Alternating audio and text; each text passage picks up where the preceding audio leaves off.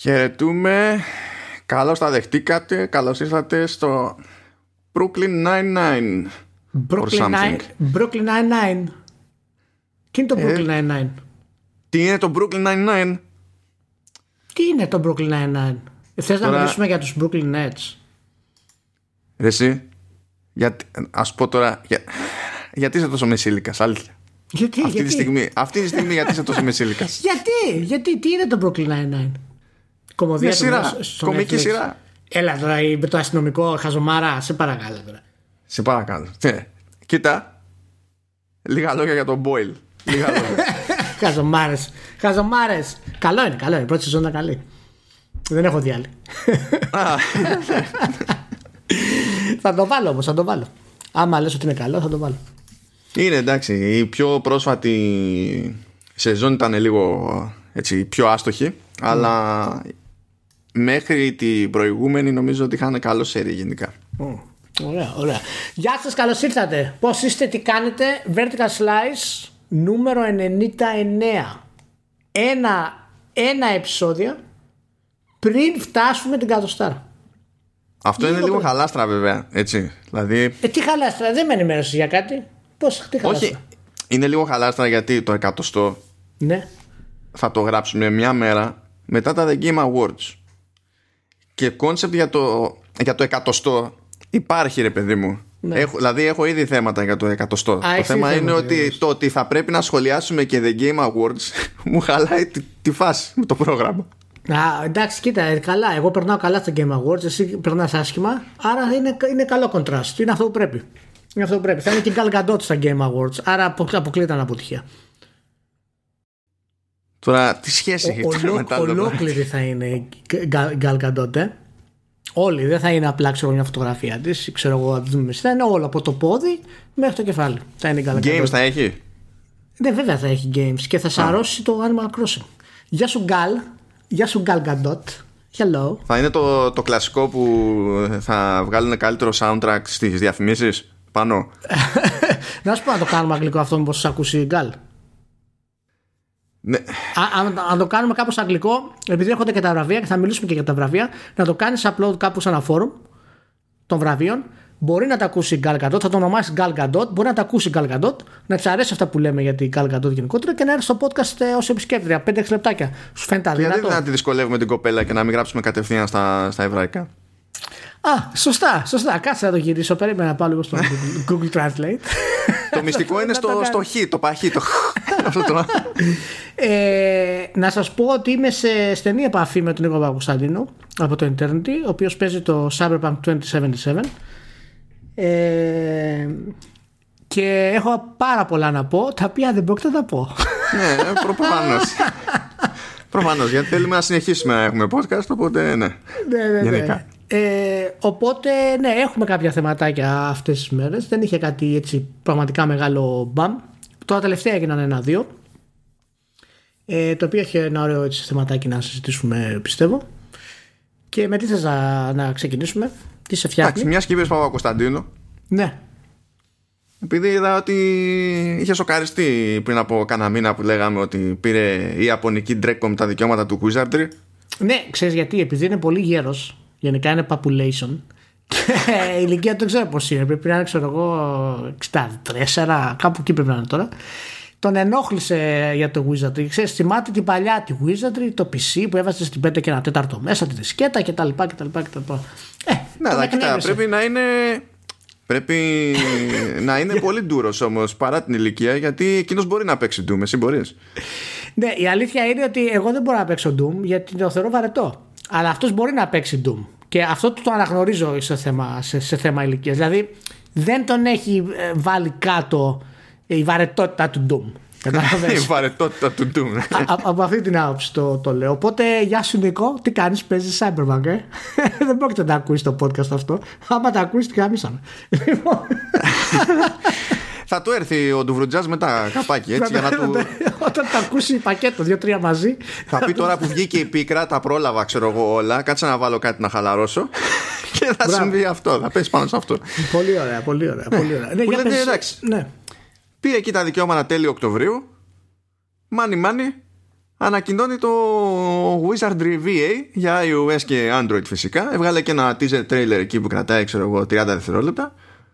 Θα... Δεν υπάρχει λέει ημερομηνία κυκλοφορίας ούτε ξέρω εγώ release window ή κάτι τέτοιο. Θα βγει λέει όμως παντού, θα, είναι, θα, θα κάνει παγκόσμια κυκλοφορία. Εννοείται ότι το teaser το έβγαλε να έχει μόνο ιαπωνικό ξέρω εγώ, τίτλο και, και για, να, για να μαθαίνουν πιο εύκολα εκτός Ιαπωνίας ότι βγαίνει καινούργιο Wizardry παγκοσμίως. Ναι. Και επειδή, πώς να σου πω, το πράγμα, το πράγμα τρέχει και το παιχνίδι έχει ανακοινωθεί και έχει, πώς να σου πω, έχει στιγμιότυπα λίγα το παιχνίδια που δεν είναι στα, στατικά πλάνα και τέτοια. Δείχνει κάτι το οποίο λειτουργεί. Αλλά προσλαμβάνει, λέει, προσωπικό και development partners για να αναλάβουν το development. Εντάξει, ξεκινάει. Τι να κάνουν, να, να, να ξεκινήσουν. Το teaser τι, δηλαδή δεν το βγάλανε αυτό το teaser. Το είδες το teaser όμως. Ε, να σου πω κάτι. Αυτό άμα το δει ο Νίκος δεν θα τον χαλάσει. Γιατί έχει ένα πολύ ωραίο ελφάκι ιαπωνικό μικρούλι το οποίο θα είναι, είναι μια χαρά. Και είναι έτοιμο. Είναι έτοιμο. Μια χαρά. Εγώ σου είχα πει ότι θα τα πάνε πολύ καλά στο, στο καινούριο Wizardry. Έτσι, βλέπεις το μεταξύ, άμα δεις εικόνες, το τι stat παίζει, καταλαβαίνεις τι έχει να γίνει. Δεν σου λέω τίποτα άλλο. Πού θα το βλέπεις στο τηλέφωνο αυτό το stat που έχει ολόκληρο μπλόκι από κάτω με. Είναι μόνο για του Κινέζου αυτό. Σε παρακαλώ. Είναι μόνο για τους Κινέζους. Τέλος πάντων, ναι. αυτά λοιπόν για το Wizardry και τον Νίκο Κωνσταντίνο. Μπράβο. Πολύ ωραία. Μπορούμε να προχωρήσουμε στο κανονικό μας πρόγραμμα. Και να πάμε σε κάτι αποχωρησούλες εκεί πέρα. Τι, τώρα θα τις κάνουμε αυτές; Τι, το ήθελες για μετά; Να μην το χαλάσω. Ε, κάτσε, έχουμε Mass Effect ε, συζήτηση. Ε, ναι, γι' αυτό πάμε. Αποχωρησούλες. Ναι, τέλος πάντων. Ε, γιατί θα πάρει πολύ αυτό, γι' αυτό το λέω. Στο, στο λέω. Δεν σε ενημέρωσα ότι θα έχουμε Mass Effect το ανάλυση σήμερα. Δεν, δεν το πήρες το μήνυμα. δεν το πήρες. Αφού, αφού μου το έστειλες τελευταία στιγμή για τον Casey Hudson. Αφού εκείνη την ώρα που βγήκε η είδηση, τότε στο έστειλα. Ναι, και, εγώ σκέφτηκα. Το είδα. Ναι, και εγώ σκέφτηκα ότι καλύτερα είναι να κάνουμε ένα, μια ώρα ανάλυση για Mass Effect μετά την αποχώρηση του Casey Hudson. Παραδείγματο χάρη. Αλλά δεν στο είπα αυτό. Εντάξει, κομμάτι να γίνει. Πάμε. Let's wing it. Let's wing it. let's wing it. Let's wing it. λοιπόν, έτσι πάρα πολύ ωραία σου λέει είμαστε η Bioware. Προσπαθούμε να βγάλουμε καινούριο Mass Effect. Ναι. Για να το συνειδητοποιήσει και κανένας άλλος, κάνουμε remaster τα προηγούμενα Mass Effect. Με ξέρεις το Andromeda που δεν θέλει κανένας να το κάνουμε remaster. Όχι. Ούτε ε... remaster, ούτε pre-master. Το θέλω. ναι. Ε, εν τω μεταξύ, μιας και είμαστε η Bioware, λέμε τόσο καιρό ότι φτιάχνουμε και, και Dragon Age. Σύμφωνα με το Casey Hudson εν τω μεταξύ, ε, προκαιρού είδαμε deep dive στο Dragon Age. Το θυμάσαι αυτό; Ναι, σε ναι, παρουσίαση ναι, της ναι, EA ναι, που ήταν ναι. σε EA Play, το θυμάσαι; Αυτό, θυμάμαι, deep μα, dive ναι. ήταν αυτό, δεν ξέρω αν το κατάλαβες που έδειχνε Το ένα, θυμάμαι. ένα δέντρο ξέρω εγώ και ένα τέτοιο. Αυτά. Απλά ναι, οκ. Και οι επικεφαλής αυτών των projects μετά από δύο και πλέον δεκαετίες στην Bioware αποχωρούν από την Bioware. Κάτσε να φέρω λίγο φιστικιά. Για φέρε, για φέρε, γιατί εντάξει, κάτι πρέπει να έχει, να έχει παρέα το whisky. Ειδικά όταν μιλάμε για Bioware. Θα ξεκινήσεις τώρα τη, τη διατροφή. Να φέρουμε λίγο πρωτεΐνη από τα φιστίκια, τα, τα ανάλατα. Δεν τα τρώει κανένας. Ανάλατο φιστίκι, ρε. Πού φτάσαμε. Δεν έχω πρόβλημα. Εσύ δεν έχεις πρόβλημα, εγώ έχω. Όχι, εδώ Ανάλατο δεν έχω φιστίκι. πρόβλημα με το ανάλατο φιστίκι, ρε. Αυτό εννοώ. Ναι, όχι, αυτό, αυτό εννοώ. Εγώ έχω με το ανάλατο φιστίκι. Το ανάλατο φιστίκι δεν είναι λογικό. Εντάξει, Μπράβο. δεν θέλω να σοκάρω ούτε σένα ούτε όποιον ακούει, αλλά καθώς έψαχνες εσύ τα φιστίκια σου, συνειδητοποίησα ότι δεξιά μου, στο γραφείο μου, δεν μόνο το hardware, έχω σακουλάκι με. Με; Με. Είμαι ικανάπηρος. Ε, φουντούκια. Φουντούκια ή φουντούνια; Φουντούκια, ρε. Φουντούκια. Φουντούκια ναι. δεν αγγίζω. Και αφού κάναμε έτσι το, τα- όλα τα λάθη για, για, στο podcasting, είναι όλο λάθος αυτό που κάνουμε αυτή τη στιγμή. Είναι πραγματικά λάθος, αλλά προτείνω να το αφήσεις μέσα. Γιατί τελειώνει μια φυσικότητα, ας πούμε, της ιδιοφία. Για πάμε. Ναι, γιατί αν μας διακρίνει ένα πράγμα γενικά είναι η φυσικότητα ως έννοια, αλλά τέλος πάντων. Και η ιδιοφία. One thing at a time, Ηλία. Ας τα κόμπος. Λοιπόν, Αποχαιρέτησε με επιστολή ο Casey Hudson, αποχαιρέτησε με δική του επιστολή και ο Mark Dara. Τώρα οι επιστολές αυτές, καλά θα έχω link τέλος πάντων, όποιος θέλει μπορεί να τις διαβάσει. Οι επιστολές τους επιστολές Τώρα για μένα δεν είναι κάτι πραγματικά σημαντικό διότι αυτές είναι γραμμένες σε πρώτη φάση καλά και για PR προς τα έξω αλλά και για εσωτερική κατανάλωση οπότε είναι και οι δύο στη φάση αφήνουμε πίσω ό,τι καλύτερο υπήρξε ποτέ τιτάνιες ομάδες, φοβερούς project managers Καλά ο Ντάρα και... δεν, λέει, δεν λέει τίποτα στην ουσία ο Χάτσον λέει τουλάχιστον ότι έχω ακόμα ε, διάθεση και χρόνο να κάνω κάτι καινούργιο δημιουργικό. Ο Ντάρα δεν είπε τίποτα. Ο Ντάρα λέει δεν ξέρω τι θα κάνω. Ναι, δεν, ξέρω, δεν, δεν λέει τίποτα. Και ο Ντάρα τουλάχιστον στη δική την επιστολή ε, έστω κάνει, δηλαδή υπάρχει έτσι ένα ίχνος ρεαλισμού. Γιατί λέει ρε παιδί μου ότι η Bioware ε, είναι μια εταιρεία που εστιάζει σε ιστορίες, χαρακτήρες κτλ. Αν και μερικές φορές λέει απομακρυνθήκαμε ξέρω εγώ από αυτό. Λες, κοίτα να δεις. Δεν πέρασε από το νομικό τμήμα αυτή, δεν πέρασε από το marketing αυτή η επιστολή. Ε, ήταν μετά, αφού έφυγε από το κτίριο την έβγαλε. Ναι. Γιατί εντάξει, αυτά που έλεγε ο Χάτζον δεν μπορούσα να διαβάσω. Δηλαδή είναι, είναι τόσο, τόσο PR που απλά δεν γινόταν, ρε παιδί μου. Αλλά ήθελα τώρα να ποντάρουμε λίγο στο ποιο, είναι, ποιο σενάριο είναι πιο πιθανό. Να έφυγαν ή να τους έφυγαν. Γιατί το ρωτάω τώρα αυτό. Διότι ακόμα και από τη μεριά της EA ό,τι ευθύνη και αν έχει ή δεν έχει η EA τέλος πάντων για, το, για τα τελευταία χρόνια της Bioware είναι πλέον σε θέση το management της CA να χρεώσει κάπου όσα έχουν γίνει τα τελευταία χρόνια. Και το πιο, η πιο προφανής λύση σε αυτές τις περιπτώσεις είναι να χρεώσεις στα κεφάλια αυτών των projects. Θέλει λίγο συζήτηση αυτό. Γιατί; Πρέπει να θυμηθούμε τώρα ο Ντάρα φυσικά δεν είναι τόσο σημαντική προσωπικότητα όσο είναι ο Χάτσον. Ε, οπότε Εντάξει, αλλά είναι όλα τα χρόνια είναι στο Dragon Age, ξέρω από το Origins. Εντάξει, δεν είναι και. Ναι, ναι, είναι, είναι μέρος του Dragon Age αλλά δεν είναι το επίπεδο του Hudson, ο οποίος ξεκίνησε από το MDK του το 2000, ας πούμε. Πήρε μέρος στο Shadows of Am, πήρε μέρος στο Neverwinter Nights, ήταν ο παραγωγός του Knights of the Old Republic. Καταλαβαίνεις ότι ο Hudson έχει μια πορεία, ας πούμε, έτσι λίγο πιο μεγάλη. Απλά θέλω να πω ότι ο Hudson, επειδή έχει περισσότερα περαδόθε, να πούμε ότι είχε φύγει βέβαια από την Power την πρώτη φορά το 2014 ε, και είπε ότι εντάξει παιδιά αυτό ήταν τέλος γιατί ήθελε να κάνει νέα projects. Αυτός ήταν ο λόγος. Και το λέω αυτό γιατί είναι πάνω κάτω αυτό που λέει και τώρα περίπου στην ε, δήλωσή του. Και το 2015 το προσλαμβάνει Microsoft πρώτη φορά ως Creative Director και μέσα σε δύο χρόνια ε, σε λιγότερο στην ουσία βασικά ε, ένα χρόνο και δέκα μήνες ξέρω εγώ χοντρικά, ε, ο Χάτσον φεύγει από τη Microsoft και επιστρέφει στην, ε, στην Power. Και... Ήταν και κακή περίοδος για τη Microsoft τότε μεταξύ. Ναι, Κατά ναι, πάσα ναι, πιθανότητα δεν ξέρανε και αυτοί κάνανε.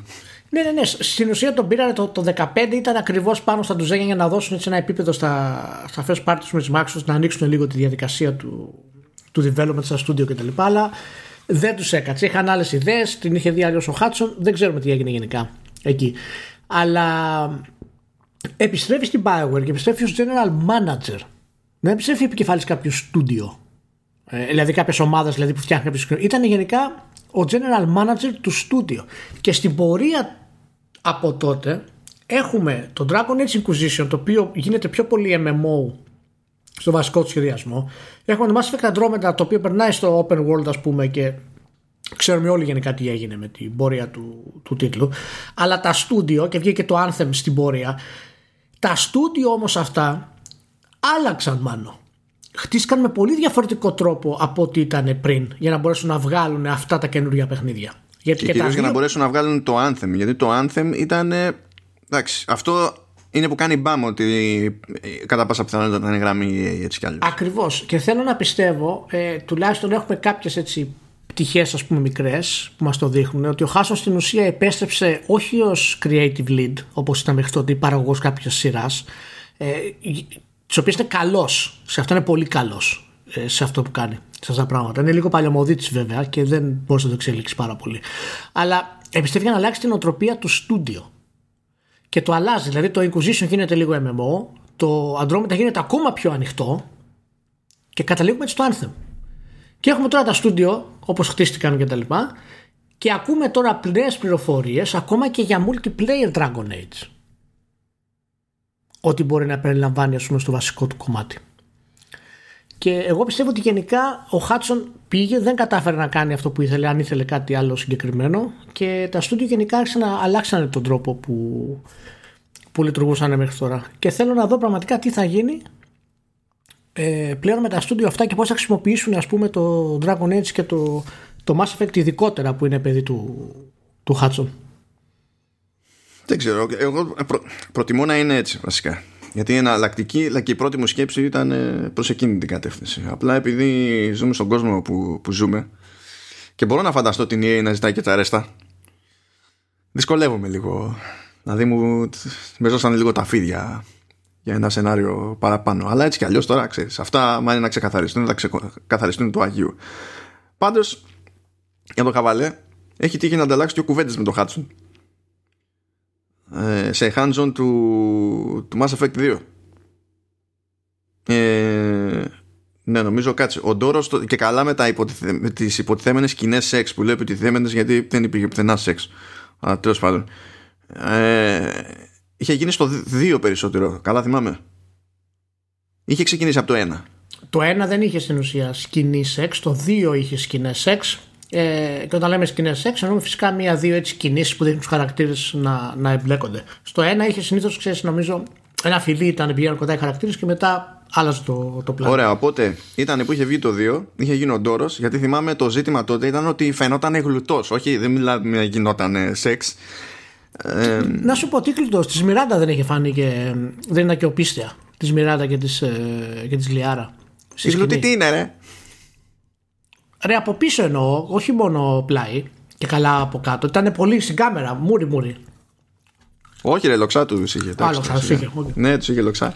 Και είχα σκάσει Gamescom ε, όταν δείχνανε Mass Effect 3. Και τότε ήταν και άλλες εποχές, τέλος πάντων πιο, πιο, ναι, πιο φιλόξενη, ας το πούμε έτσι, η EA και στα hands-on τέλος πάντων η Bioware φρόντιζε να έχει και έναν από την εταιρεία, ξέρω εγώ, όχι από την EA, αλλά από Bioware Bioware από πάνω σου, για πανενδεχόμενο. Και εμένα μου λάχε εγώ τον Hudson για κάποιο λόγο. Καθόμουν εκεί, έπαιζα Mass Effect 3 και σε κάποια φάση σταματάω. Λέω να σε ρωτήσω κάτι. Λέει ναι, αμέ. Οκ. Okay. Λέω, κατάλαβες γιατί έγινε όλο αυτό που έγινε με τις σκηνές του σεξ στο Mass Effect 2. Γυρνάει και μου λέει μπαμ μπαμ. Όχι. Ξερά. Δεν κατάλαβα μου λέει. Ποτέ. Εντάξει λέω. Τουλάχιστον συμφωνούμε σε αυτό. Και συνέχισα να παίζω Mass Effect 3. Ωραίες εποχές. Καλή φάση. Γεια χαρά. ε, λοιπόν, ο Χάτσον δεν ξέρω τι θα κάνει. Θέλω να πιστεύω ότι θα πιστέψει πάση Microsoft. Ε, θα το πάρει η Ubisoft όπως πήρε και, το, και τον Ledlo πώς λέγεται και μετά από ένα χρόνο θα φύγει από εκεί. Ναι, ναι. Και μετά θα δούμε. Εντάξει, μπορεί να έχουν καεί άνθρωποι αυτοί. Εντάξει, και μετά από τόσα χρόνια είναι και, δεν είναι και περίεργο να έχεις καεί εδώ που τα λέμε. Ο Λέτλο και ο Χάτσον όταν έχουν δουλέψει τόσο RPG, ας πούμε, με τόσο ε, βάρος και όλα τα συναφή, δεν, μου, δεν μου κάνει εντύπωση. Βέβαια, πρέπει να πούμε ότι ο Χάτσον ευθύνεται για την τελευταία εποποιία video game που έχουμε ever. Μεγάλη δηλώση αυτή που κάνω τώρα. Τώρα ε, ε, φαντάζομαι αναφέρεσαι στην τριλογία του Mass Effect. Ναι. Εντάξει.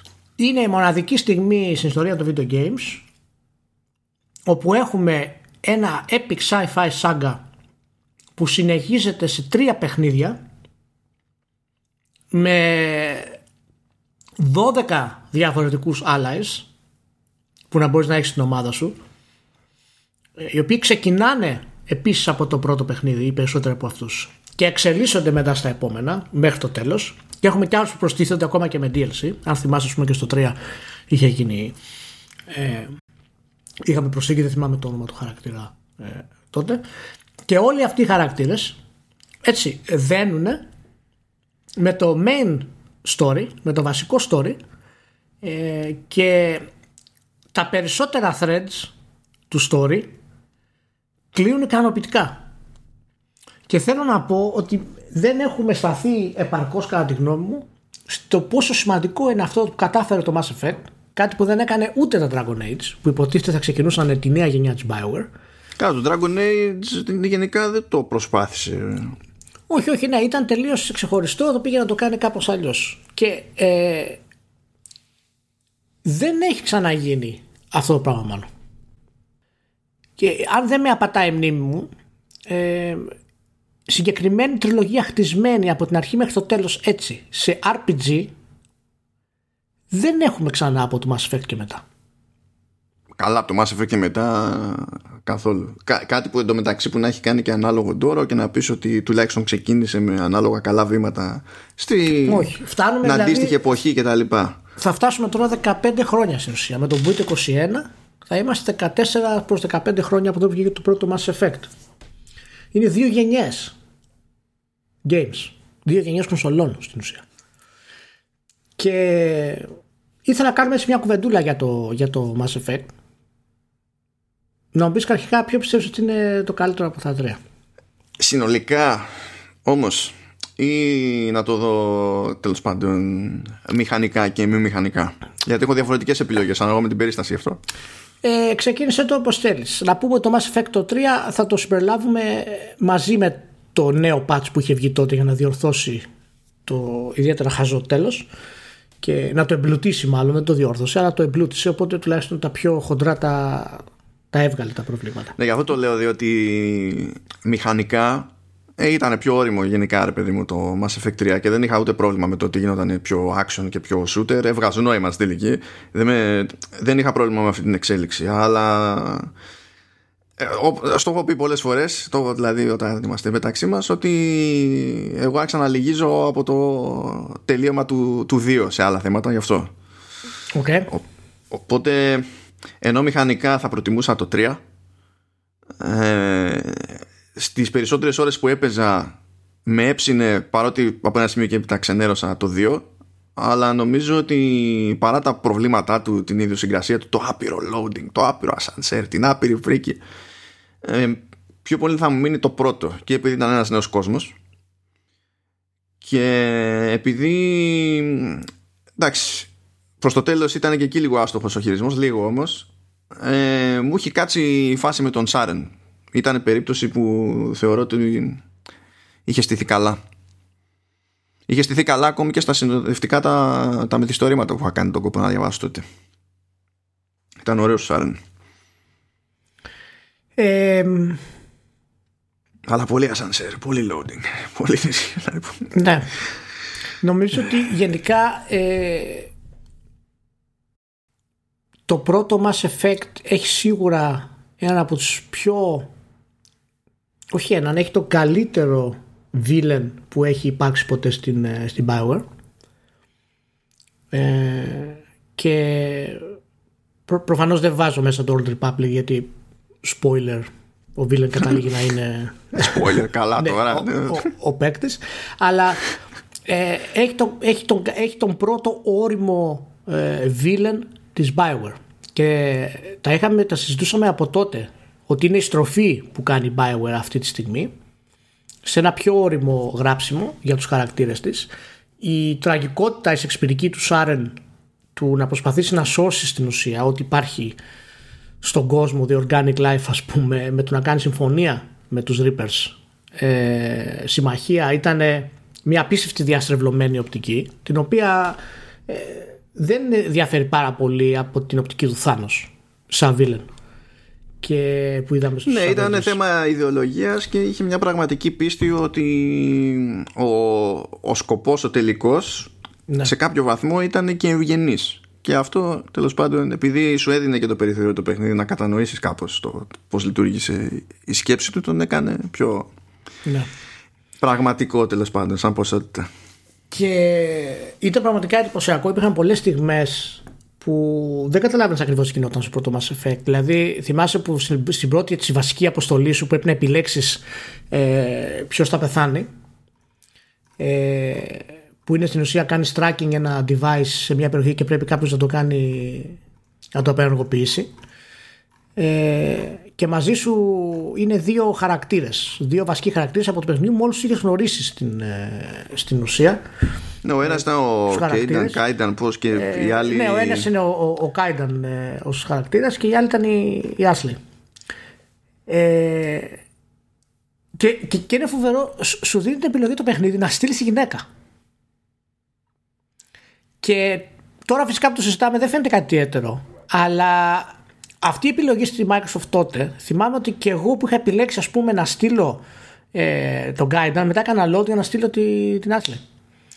Και είναι από τις στιγμές που είναι, είναι σχετικά δύσκολο να στείλεις γυναικείο χαρακτήρα να πεθάνει ακόμα εκείνη τη στιγμή. Και όταν είχα στείλει την Ashley, ας πούμε, θυμάμαι ότι είχα, είχα ενοχληθεί λίγο. Ε, όχι φυσικά ηθικά, ρε παιδί μου, αλλά ότι δεν ήμουν συνηθισμένος και έχει πάρα πολλές τέτοιες λεπτομέρειες που κάνει η Bioware στο πρώτο Mass Effect. Φυσικά την Ashley την είχε κάνει λίγο ρατσίστρια και έτσι μπορείς εύκολα, πιο εύκολα να το κάνεις γιατί ξέρουν τι κάνανε οι, οι συγγραφείς της ε, ε, της Bioware τότε. Αλλά η, η ομιλία του, του Shepard, ας πούμε, το Council, το πώς στείνεται ένας κόσμος, και αυτό που είπες ήταν, είναι σωστό πιστεύω, ότι είναι ο νέος κόσμος που υπάρχει, πόσο άνετα στείνουν το lore μέσα από interactions, μέσα από πολύ απλούς διαλόγους. Ξεχνάνε αυτό το info dump που κάνουν σε όλα τα παιχνίδια μέχρι τότε και αφήνουν απλά τη ροή του σενάριου να το παίξει και στα βάζουν όλα στο journal να τα κάνεις με την ησυχία σου. Κάτι που κάνανε κόπη πάρα πολύ τους άλλους μετά και στο, και στο Dragon Age Origins ε, απλά και δεν είχαν το, τη φυσικότητα των διαλόγων που είχαν στο, στο πρώτο Mass Effect και βλέπεις όλα, όλη την ιστορία του δράματος του πώς ε, η ανθρωπότητα προσπαθεί να σταθεί ανάμεσα σε, σε φυλές οι οποίες είναι πολύ πιο ανεπτυγμένες από αυτούς ναι, αυτό, από εμάς. αυτή ήταν ωραία επιλογή γιατί έβαλε την ανθρωπότητα σε ρόλο rookie που συνήθως όλοι κάνουν το τελείως αντίθετο ακριβώς, ακριβώς. Και έχει πάρα πολλά τέτοια μικρά τα οποία για εκείνη την εποχή ήταν πολύ εντυπωσιακά για την εταιρεία. Και γι' αυτό και εγώ θυμάμαι είχα πάθει σοκ γενικότερα με τις διάφορες ε, θεματικές που ακολουθούσαν στο παιχνίδι. Και με τους χαρακτήρες βέβαια αλλά και με το story που είπαμε με το Saren ε, με το χτίσιμο του κόσμου, την ομαλότητα των διαλόγων. Φαινόταν μια άλλη Bioware, μια καινούργια Bioware. Είχε, είχε, είχε, είχε ωραία, δηλαδή κάφρος Garrus, εντάξει. Έχω αδυναμία ναι, σε Tali'Zorah, εντάξει. Wrex που λες ε, είναι ένα ντουβάρι σιγά τα αίματα και τα λοιπά και μετά στον φτιάχνει και αυτόν και λες. Ο πακέτο, συγγνώμη, στο συγγνώμη. Είχε, είχε, είχε πολλές μαζεμένες παιδί μου καλές ιδέες και μου είχε φανεί ένα τότε που, το, που είχε πρωτοβγεί, ας πούμε. Και ως φυσικό επόμενο βήμα, δηλαδή ήμασταν σε φάση που είχε κάνει Knights of the Old Republic. Μετά σκάει το, το Jade Empire και ύστερα να, αυτό. Να πούμε, ναι, να πούμε ότι είναι η ίδια συμφωνία περιλαμβάνεται μέσα της αποκλειστικότητας στο Xbox. Τα τρία αυτά παιχνίδια. Δηλαδή το National of the Republic είχε βγει πρώτα για Xbox. Το Jet Empire είχε βγει πρώτα για Xbox. Και το Mass Effect το πρώτο είχε βγει στο Xbox. Βγήκαν και στο PC πολύ γρήγορα βέβαια. Απλά ξέρεις, ήταν τα RPG στις κονσόλες αυτή τη στιγμή. Ήταν αυτή η κίνηση που είχε κάνει η Microsoft για να εμπλουτίσει την ουσία και το, και το Xbox εκείνη την εποχή. Και είχε πιάσει έτσι. Το Mass Effect φυσικά είναι συνώνυμο με το, με το Xbox και το 360 αργότερα. Σε, σε ναι, ακόμη και, δηλαδή και που βγήκε σε κάποια φάση το πρώτο στο, στο PlayStation 3, βγήκε πέντε χρόνια μετά. Ναι, ναι. ναι. Ε, και ενώ χτίζει τόσους πολλούς χαρακτήρες ε, στο πρώτο, κάνει αυτό το πολύ ωραίο σύνολο. Ε, έχει κάποιες πολύ ωραίες ε, στιγμές, ας πούμε, ε, το Mass Effect. Δηλαδή, η κλασική στιγμή βέβαια που πηγαίνεις σε σελήνη με το Μάκο, το καημένο, το οποίο τράμα δεν μπορεί να το οδηγήσεις καν, πούμε, είναι απαράδεκτο. Και τότε Αλλά... απαράδεκτο ήταν η Λία, δεν είναι τώρα. Εντάξει, τότε απαράδεκτο εντάξει, ήταν. Εντάξει, εντάξει, ήταν, ήταν. Και δηλαδή γυρίσει... το ξέρεις και... ότι είναι απαράδεκτο όταν σου βγάζει ως feature η εταιρεία και σου λέει ότι έχουμε φροντίσει να είναι αδύνατο να αναποδογυρίσει. Ναι, ναι, ναι. γιατί ξέρουν γιατί το έχουν κάνει αυτό το πράγμα. Και φυσικά που και που δεν δούλευε ούτε αυτός σωστά. Και ναι, έμενες. Ναι, άμα... Και έμενες να κάνει reload. ε, που κοιτάς από, το, από τη σελήνη τη γη. Δηλαδή ε, η Drag Knight Queen, ας πούμε, στο εγκαταλειμμένο, χιονισμένο ας πούμε, μέρος το εργαστήριο που είχε πάει ο, ο Σέπαρτ τότε. Ε, η δυνατότητα να παίξει ο Σέπαρτ καλό και κακό Φυσικά είναι πολύ in your face οι επιλογές. Τότε ήταν το γράψιμο πολύ ε, απλό σε αυτά τα θέματα. Αλλά ήταν κάτι καινούριο με αυτόν τον τρόπο. Γιατί και υποτίθεται ότι είχαν κάνει και μια απόπειρα να μην το έχουν τελείως φορά παρτίδα και καλά. Ε, ενώ στις ναι, έννοιε ναι, που ναι, χρησιμοποιούσαν ναι, ω καλό κακό, γι' αυτό λέγανε Paragon και Renegade, αλλά στην πράξη ήταν καλό κακό, ρε παιδί μου. Είχαν κάπως το είχαν χτίσει αυτό το πράγμα. Απλά ήταν και διαφορετικό γιατί δεν ήταν απλά ότι χτίζεις ένα morality του χαρακτήρα και επηρεάζεις κάτι. Οι επιλογές σου είχαν σταδιακές ε, αλλαγές ε, στο σενάριο, οι οποίες τις ακολούθησαν και στα δύο επόμενα παιχνίδια. Και πράγματα τα οποία έχεις κάνει, δηλαδή αν χάσεις ένα χαρακτήρα στο ένα Mass Effect ή στο δεύτερο, δεν πρόκειται να σου είναι στο τρίτο. Αυτό μάλλον δεν έχει ξαναγίνει από τότε. Και επειδή ακριβώς η εταιρεία δεν, ε, δεν εξέλιξε τα Mass Effect όσο θα περιμέναμε και ε, φυσικά πέρασε πολύ καιρός μέχρι να βγει το Ανδρόμετα και είδαμε πώς ήταν ε, η όλη κατάσταση. Συν το όνομα της Bioware που άρχισε να πέφτει κτλ.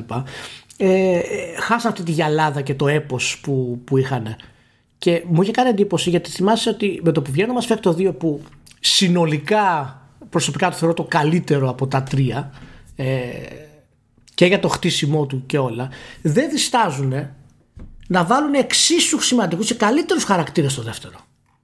Δηλαδή, ενώ έχεις έτοιμους χαρακτήρες που έχουν χτιστεί, όπως είναι ο Ρεξ, ξέρω εγώ, όπως είναι ο Γκάρο, δεν φοβούνται να βάλουν την Τζακ, τη Μιράντα, το Legion, την Τάλι, το Θέιν.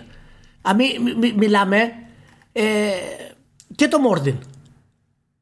Δηλαδή απίστευτη δημιουργικότητα και απίστευτη αυτοπεποίθηση πάνω απ' όλα και αυτό πρέπει να το χρεώσουμε στο Χάτσον. Γιατί ήταν ο παραγωγός και στα τρία μας effect.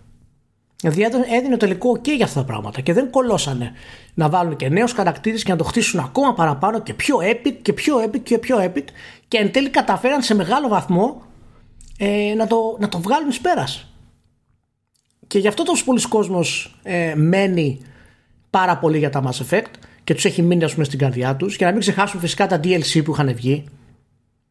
Την καταστροφή του Normandy παραδείγματος χάρη που σε έβαζε να το παίξεις. δηλαδή είχαν πολύ ωραία πράγματα. Είναι, είναι, είναι πραγματικά η χρυσή εποχή της ε, μοντέρνας Bioware και Μου είναι αδύνατο να σκεφτώ Mass ναι. Effect και να μην θυμηθώ το, το μουσικό θέμα που είχε γράψει ο Sam Kulik και ναι. που έπαιζε κάθε φορά που άνοιγε στο Star Map. Ναι. Δεν μπορώ να παθαίνω. Από ναι. τότε είναι, έχουν περάσει τόσα χρόνια και παθαίνω την ίδια πλάκα. Με ένα κομμάτι, με ένα ρημάδι κομμάτι. Και θυμόμαστε φυσικά το, το επικό λανσάρισμα του 3, το marketing κύριο από το 3, τα φοβερά CGI βίντεο, το χτίσιμο στην ουσία του να σώσουμε τη γη, το οποίο είναι πάρα πολύ κλισέ. Αλλά έχει χτιστεί τόσο πολύ ωραία μέσα από τους χαρακτήρες που ήταν σαν να ήμασταν όλοι ενωμένοι στην ουσία. Και υπάρχει βέβαια και στο 3 αυτό το ωραίο τρικ που είχαν κάνει ανάλογα με τις αποστολές που ε, ολοκληρώνεις και ποιους υποστηρίζεις. Μπορούσες να έχεις άλλα online και μπορούσες στην ουσία να λάβεις περισσότερα. Ε, να, να συνδέεσαι στην ουσία με, με όλους όσους ε, ενδιαφέρονται να προσφέρουν δυνάμεις. Δηλαδή κάποια τέτοια μικρά τρικ, κάθε Mass Effect είχε, είχε κάτι ξεχωριστό σε αυτά τα πράγματα. Ε, οπότε ε, δεν πιστεύω πλέον ότι ο Hudson θα ξαναεπιστρέψει ποτέ στην Bioware. Βέβαια, εντάξει, ποτέ. Ούτε την προηγούμενη φορά το πιστεύαμε μας. Ναι, ναι, ναι, ποτέ μη λες ποτέ. Αλλά έχω την εντύπωση ότι αυτή τη φορά, δεδομένης και της κατάστασης που είναι η Bioware, νομίζω ότι είναι οριστικά το τέλος ε, το συνολικό της Bioware όπως, όπως την ξέραμε όπως ξέραμε παλιότερα. Ε, και ο Μάρκ, ε, ξέχασε το όνομά του τώρα, κόλλησα. Ο Ντάρα. Ε, ο Ντάρα, ε, που είναι παλιά φρουρά και αυτός, και ο Χάτσον που είναι εξίσου παλιά φρουρά και λίγο παραπάνω. Αυτός νομίζω πρέπει... τεχνικός ότι ο Ντάρα ήταν και ένα χρόνο νωρίτερα στην Bioware από τον Χάτσον. Α, ναι, μπορεί, μπορεί. Νομίζω μπορεί. ήταν 22 χρόνια ο Χάτσον και 23 ο Και 23 ο Ντάρα, ε. Mm.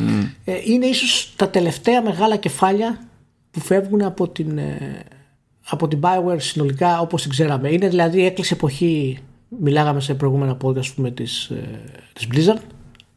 Ε, έκλεισε η πρώτη εποχή της Bioware με τους γιατρούς που ιδρύσαν την Bioware στην ουσία.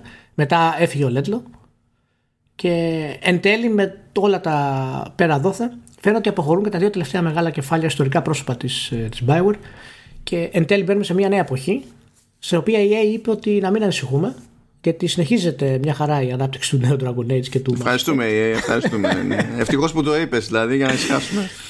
Και δεν ξέρω πραγματικά τι μπορώ να υποθέσω. Έχεις κάποια αίσθηση που μπορεί να το πάει η EA πλέον; Γιατί έχει η EA αίσθηση για το που θα το πάει; Δεν ξέρω. Εγώ δεν, πιστεύω, δεν πιστεύω ότι έχει. Δεν ξέρω. Δεν πιστεύω ότι έχει. Α, ε, ε, είμαστε, ε, λέμε τώρα για μια εταιρεία που έχει τάξει ότι θα κάνει revamp ας πούμε στο Anthem. Δεν έχει κάνει τίποτα. Ε, και δεν έχει τα κότσια ούτε να βγει να πει ότι παιδιά άκυρο δεν θα κάνουμε καν αυτό που είπαμε. Θα προχωρήσουμε με τα άλλα τα ρημάδια τα παιχνίδια. Ούτε αυτό δεν μπαίνει να κάνει.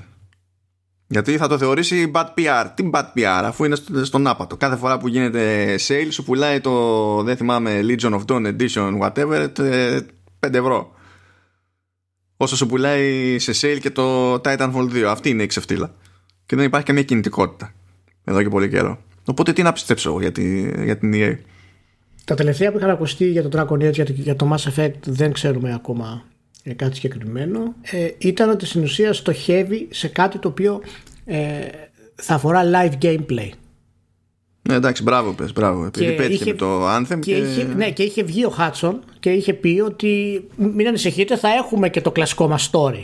Ναι, και το κλασικό μας story, ναι. ναι. Ε, τι σημαίνει αυτό τώρα δεν ξέρουμε την αποχώρηση του Χάτσον εν τέλει.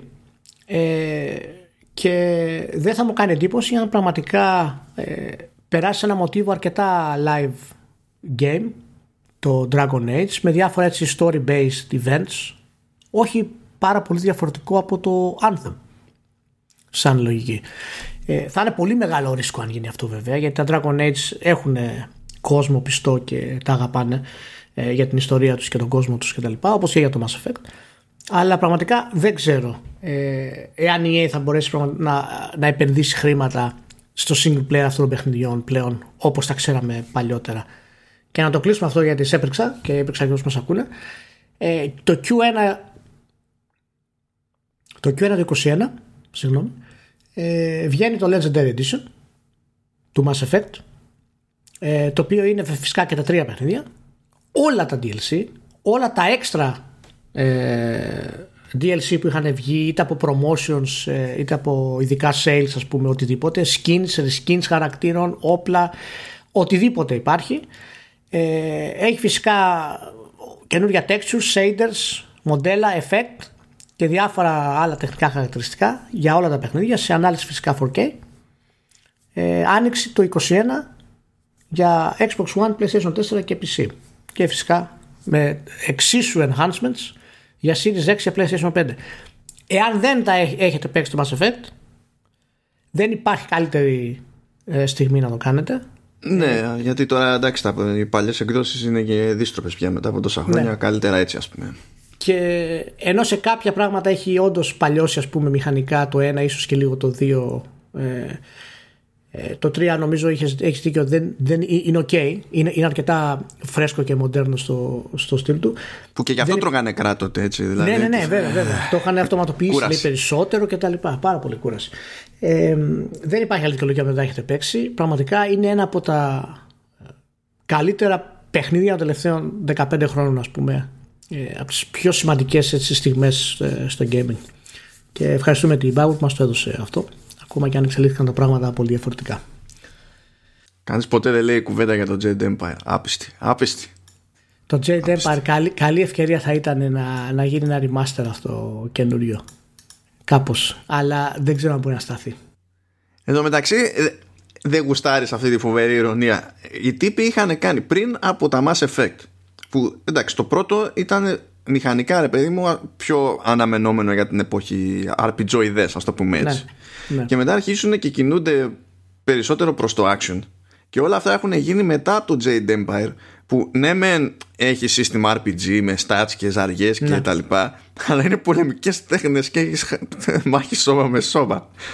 Ναι. Αλλά ε... ξύνησε το shooting μετά ας πούμε. Ήταν γενικά αυτή η εποχή της Bioware είναι πάρα πολύ δημιουργική και με πολλά ρίσκα και νέα πράγματα μέσα. Ακόμα και ο συνδυασμός του RPG με το tactical shooting τότε ήταν κάτι πρωτόγνωρο. Ήταν, ήταν από τα selling points ε, του Mass Effect τότε. Και του Jade Empire θα μπορούσε να είναι εάν το setting ε, ήταν πιο ταιριαστό, γενικά είχε, είχε πιάσει το imagination του κόσμου πούμε, καλύτερα. Πιστεύω ότι αν έβγαινε ένα Jade Empire τώρα θα είχε πολύ καλύτερη ε, πορεία. Μάλλον. Τώρα θα έχει πολύ καλύτερη Από το- πορεία γιατί είναι σε άλλη θέση και η αγορά της Κίνας. Μην τα ξεχνάμε αυτά.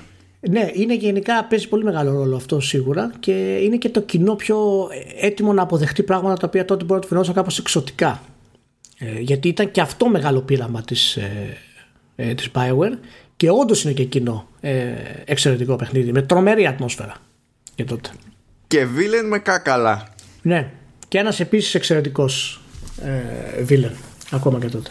Δηλαδή, εντάξει. Τίποτα, Ε, είναι, είναι εκείνες οι χρονιές ήταν είναι πραγματικά τις Bioware τρομερές.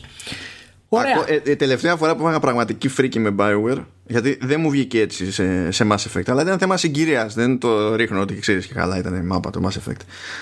Αλλά τελευταία φορά που έπαθα πλάκα με Bioware και το πήρα πατριωτικά ως παίχτης, ήταν με το Jade Empire που σκάει ρε παιδί μου, ξέρεις, φάση ανατροπή. Όχι η ίδια φάση, αλλά ας το πούμε στο περίπου από άποψη βαρύτητα στο ευρύτερο story. Ε, Πώς ήταν η ανατροπή στο Κότορ, ε, σου έχει τέλος πάντων περίπου κάτι στο Jade Empire και το πήρα τόσο προσωπικά που λέω δεν ξέρω πόσο έχει ακόμα το παιχνίδι αλλά πρώτα θα το τερματίσω και μετά θα κοιμηθώ και 9 ώρες αργότερα έπεσα για ύπνο αυτό Έπεσα για είναι ύπνο. κάπως έτσι Κλαψ, κλαψ. Ναι, Κλαπ, δηλαδή κλαπ. βίδωσα και όντως έκανα πράξη την, την πρώτη βλακεία που μου ήρθε στο μυαλό. Α, ναι, τέλος πάντων. Οκ. Πάει, πάει αυτό. Πάει αυτό. Ωραία. Λοιπόν, πριν περάσουμε στα, σε θέματα που μπλέκονται περισσότερο με, τη, με την αγορά, θέλω να σου πω, Ηλία, ότι κατάφερα, έβγαλα το Valhalla, είδα και το patch, είδα τι συμβαίνει με το α και το β, έχω βγάλει όλα τα storylines, Ρε Μάνο, πάλι για το, για το Valhalla θα πούμε; Ναι, θα πούμε πάλι για το Valhalla. Γιατί αυτή τη φορά έχω ολοκληρωμένη εικόνα. Την προηγούμενη φορά δεν είχα ολοκληρωμένη εικόνα. Τώρα μπορώ να σου απαντάω συγκεκριμένα για, Το σε, σε απορίες. Τι να γίνει δηλαδή τώρα; Το Phoenix το αλλάζει τα φώτα ακούω, ε. Πολύ πιο μοντέρνο και ενδιαφέρον. Τέτοια ακούω. Θα Λοιπόν, το για πιάσουμε και το Phoenixάκι, το οποίο το έχω παίξει λιγότερο, λιγότερο, αλλά ε, μπορώ να πω με τη μία από αυτό το λίγο που έχω παίξει ότι είναι, γκα- είναι γκαντέμικο παιχνίδι, διότι δεν το πίστεψε ποτέ κανείς. Κανένας δεν το συζητάει και δεν το πιστεύει ούτε τώρα. Και ε, μάλλον θα πληρώνει σπασμένα άλλων, κάπως έτσι να το, να το θέσουμε. Λοιπόν, αν δεν σε. Επειδή το, το παίζεις ιστορία ότι βαριέσαι. Να σου πω ότι το Edge έβαλε 8 στο Valhalla. Δεν ξέρω αν το πήρες χαμπάρι.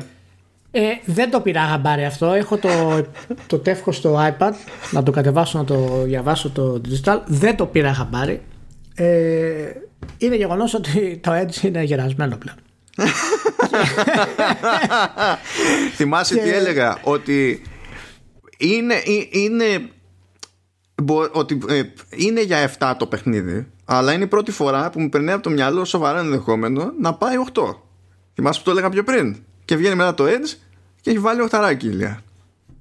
Δηλαδή πόσο Τέλος πιο πάντων. καλοζυγισμένος. Τέλος πάντων, είσαι, ε, έκανες καλό ζήγισμα. Έκανες καλό ζήγισμα. Συγχαρητήρια. Λοιπόν, το, το παιχνίδι θέλει αρκετό patching ακόμη. Ε, Το οποίο να σου πω κάτι. ίσχυε και στα δύο προηγούμενα.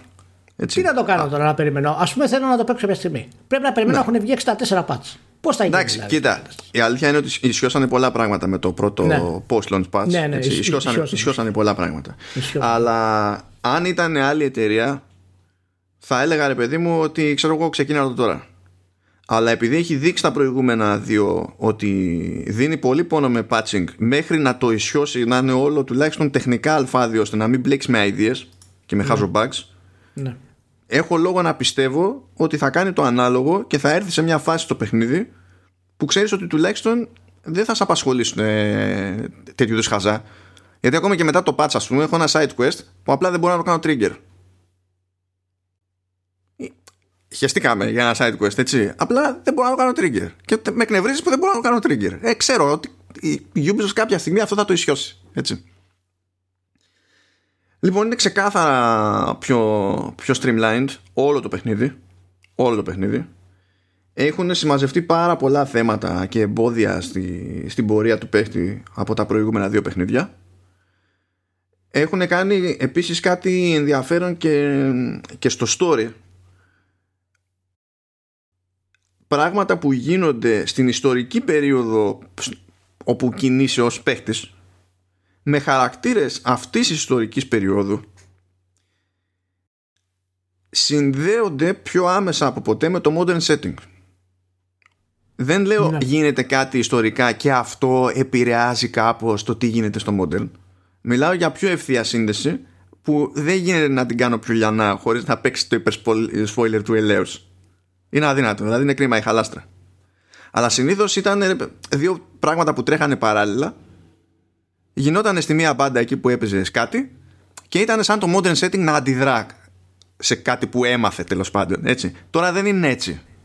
Μία, μία, μία μικρή παρένθεση σε αυτό που λες να το επιβεβαιώσω από άλλες πηγές ε, από ανθρώπους που εμπιστεύομαι δηλαδή ότι για πρώτη φορά μου είπανε ότι το modern setting ε, δεν έφτιασε να τελειώσει σε κλάσμα δευτερολέπτου. Είναι, είναι αρκετά σωστά βαλμένο μέσα στο παιχνίδι και δεν είναι μεγάλο. Η πλάκα, πια είναι, η, πλάκα είναι αυτή ότι για να πεις ότι έχεις κάνει ό,τι ήταν να κάνεις στο modern setting καλά μπορείς να πας εσύ όποτε σου γουστάρει δεν σε εμποδίζει έτσι αλλά το παιχνίδι σε πηγαίνει υποχρεωτικά στο modern setting όταν ναι, ναι. υπάρχει όταν λόγος να, ναι, για, το story ρε παιδί μου έτσι. Ναι. Ωραία σε πηγαίνει δύο φορές. σε όλο ναι. το παιχνίδι σε πηγαίνει ναι, ναι. δύο φορές. Αλλά είναι ό,τι πρέπει. Ναι, είναι, είναι, είναι, είναι αυτό ακριβώς το. Ασχολείται γιατί έχει και ένα arc το οποίο έχει ξεκινήσει τα δύο τελευταία παιχνίδια με το Modern Setting συγκεκριμένα. Δεν θυμάμαι τη, την τύψα, ποιο είναι το όνομά της. Λέιλα, Λέιλα Χασάν. Της Λέιλα.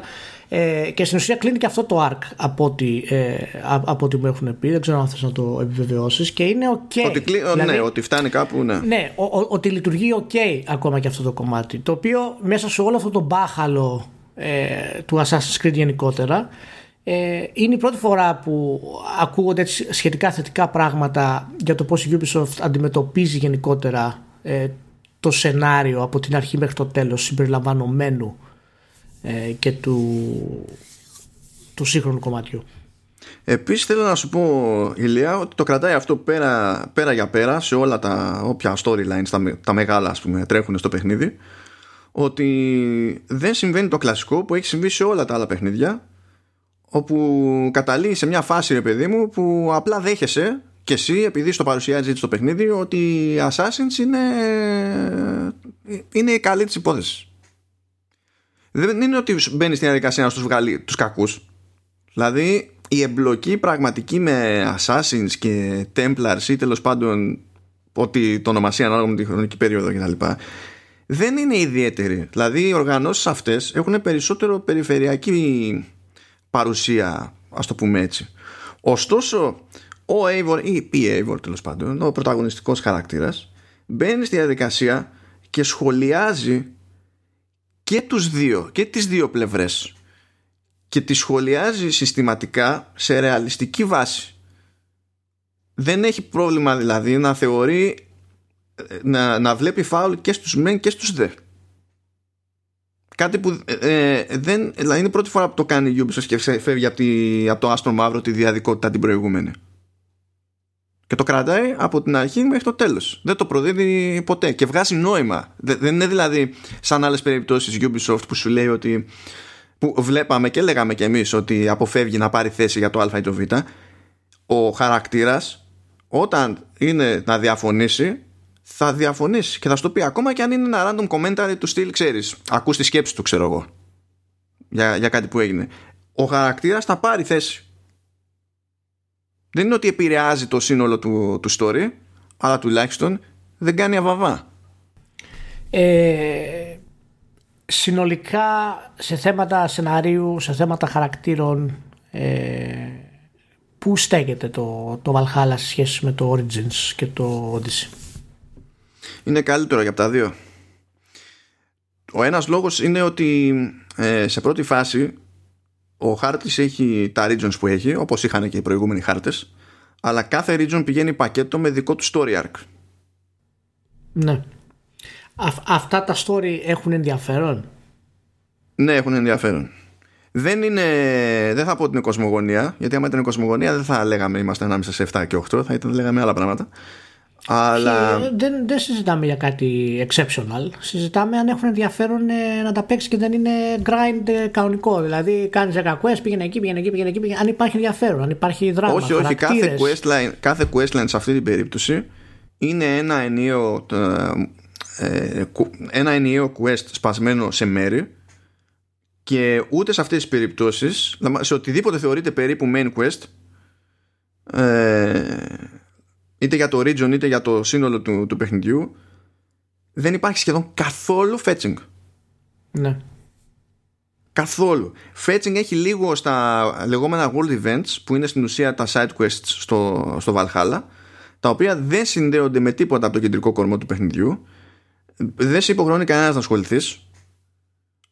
Ε, απλά θα το κάνεις ξέρω εγώ αν ε, πάρεις πατριωτικά να πεις ότι τσιτώνω το, το skill tree γιατί, γιατί έτσι που δεν χρειάζεται να το τσιτώσεις το skill tree για να κάνεις ό,τι χρειάζεται να κάνεις τέλος πάντων και εκεί πέρα ακόμα ναι. και όταν έχει fetching ή ακόμα και όταν έχει οτιδήποτε να κάνεις συνήθως εκεί που αναλαμβάνεις το quest που είναι, πώς να σου πω, είναι μια χαζομάρα ενός ντόπιου ρε παιδί μου, ό,τι να είναι, κάτι τελείως τοπικό. Ε, αν έχεις να βρεις κάτι να κάνεις κάτι, συνήθως το κάνεις παραδίπλα. Δεν έχει ε, ξεκινάω μια διαδρομή με 45 στάδια, τρέχω σαν τον ηλίθιο και με οδηγεί το παιχνίδι να κάνω σβούρες και μετά πρέπει να γυρίσω πίσω για να ολοκληρωθεί το quest και τις ideas. Αυτά έχουν κοπεί. Ε, δηλαδή αναλαμβάνεις τα world events με μια διάθεση έτσι, πώς να σου πω ρε παιδί μου, πιο βουκολική του στυλ όταν είσαι σε, σε φάση θέλω να χαζέψω περισσότερο τον κόσμο και να πέσω σε καμία ψιλοχαζή ιστορία. Δηλαδή σε μια ιστοριούλα μικρή τίποτα. Σου λέω κρατάει τέσσερα λεπτά ρε παιδί μου. Έχουν αναφορά στο ρομπέντο δασών. Γιατί, γιατί έτσι. Και φυσικά φροντίζουν να παίζει αυτό το, το κουεστάκι στο, στο Sherwood Forest. Γιατί ναι. αυτό. Έχει διάφορα τέτοια που εκεί πέρα έχει, έχει ε, references σε pop culture σε, σε θέματα που άπτονται του, της κουλτούρας του, του gaming. Υπάρχουν για αυτό το λόγο αυτά δεν είναι ένας νταλκάς που πρέπει να αναλάβεις γιατί άμα δεν τα, δεν τα φας στη μάπα δεν μπορείς να προχωρήσεις και δεν ξέρω και εγώ τι. Ε, εάν, εάν ε, βάλεις στην άκρη το, τον κόσμο και τη μάχη και το σύστημα και τα λοιπά για το story αξίζει να το παίξει κάποιος; Ναι θα πω ναι. Okay. θα πω ναι. Ακριβώς επειδή έχει ειδικό ενδιαφέρον επειδή γίνεται αυτό το μπλέξιμο με το modern setting γιατί ανοίγει πράγματα για το, για το μετά. Και πρέπει να είναι η πρώτη φορά που είμαι τόσο περίεργος για το τι μπορεί να ακολουθήσει. Και πιστεύω ότι θα συνεχίσουν με το modern setting και στο DLC γιατί έτσι κάνανε και στο Odyssey. Και ίσα ίσα που οι καλύτερες εξελίξεις στο modern setting του Odyssey γίνανε στο DLC όχι στο main ναι. game. Ωραία. υπήρχε αυτό το θεματάκι δηλαδή. Ωραία, ωραία. Και ε... δεν το περίμενα γενικά ρε παιδί μου η αλήθεια είναι δηλαδή εξακολουθώ και πιστεύω ότι έχει δρόμο. Πάλι έχει content, έχει περιεχόμενο που είναι filler. Δεν χρειάζεται να είναι τόσο μεγάλο. Πραγματικά δεν χρειάζεται να είναι τόσο μεγάλο. Α, αλλά θα γαργαλίσει περισσότερο και ανθρώπους αυτή τη φορά που γουστάρουν περιβαλλοντικούς γρίφους. Πολύ πράγμα. Το Origins και το, ε, το Odyssey το μέγεθός τους κούραζε και κούραζε από τη μία για το main story το οποίο ήταν ε, σχετικά συγκεχυμένο ας πούμε και εμπλεκόταν πάρα πολύ με τα side quest και σε βάραινε ούτως ή άλλως δηλαδή. Τώρα δεν έχεις αυτό το βάρος με τα side quest ε, στο, στο Valhalla. Τουλάχιστον το main quest παρά το μέγεθός του ας πούμε. Όταν φτάνει στο τέλος σου αφήνει την αίσθηση του έπους, του, του memorable ας πούμε. Παραδείγματος χάρη ε, στο Witcher 3 όταν φτάνεις στο τέλος Τώρα δεν κάνω φυσικά άμεσο παραλυσμό, αλλά είναι επηρεασμένο από αυτό ε, στο στυλ. Ε, ένα από τα πράγματα που σου μένανε στην ουσία ήταν ότι ξέρεις τελείωσες κάτι το οποίο σου έμεινε. Ήταν δηλαδή έπος με κάποιο τρόπο. Το, στο αφήνει αυτό το Valhalla με το μέγεθος των ορών ας πούμε, που, που έχεις. Σου δημιουργεί αυτές τις μνήμες ας πούμε με τους χαρακτήρες να σου μείνουν κάποιες φάσεις κτλ. Ε, ναι και όχι. Θα σου πω, είναι, ε, υπάρχει ένα περίεργο που ξεκίνησε περισσότερο στο Odyssey που δεν είναι ένα το main quest πράγμα που σημαίνει ότι ε, δεν είναι αυτονόητο ότι θα βγάλεις κάποια πράγματα με την ίδια σειρά που θα τα βγάλει κάποιος άλλος Οπότε υπάρχει ένα main quest ας πούμε που για ιστορικούς λόγους Ναι. ε, δηλαδή είναι σωστό αλλά στον παίχτη πιστεύω ότι θα φανεί ότι είναι τζούφιο. Αλλά είναι σωστό το, το, το τελείωμά του ιστορικά και είναι λογικό να το αφήνει εκεί πέρα. Όταν το συνδυάζεις όμως με, το, με, ένα, δια- με ένα διπλανό thread και αν τα έχεις παίξει αυτά λίγο παράλληλα επειδή συνδέονται μπορεί να σου κάτσει αλλιώς. Υπάρχει αυτό το θεματάκι λίγο Ναι. που είναι κάπως περίεργο.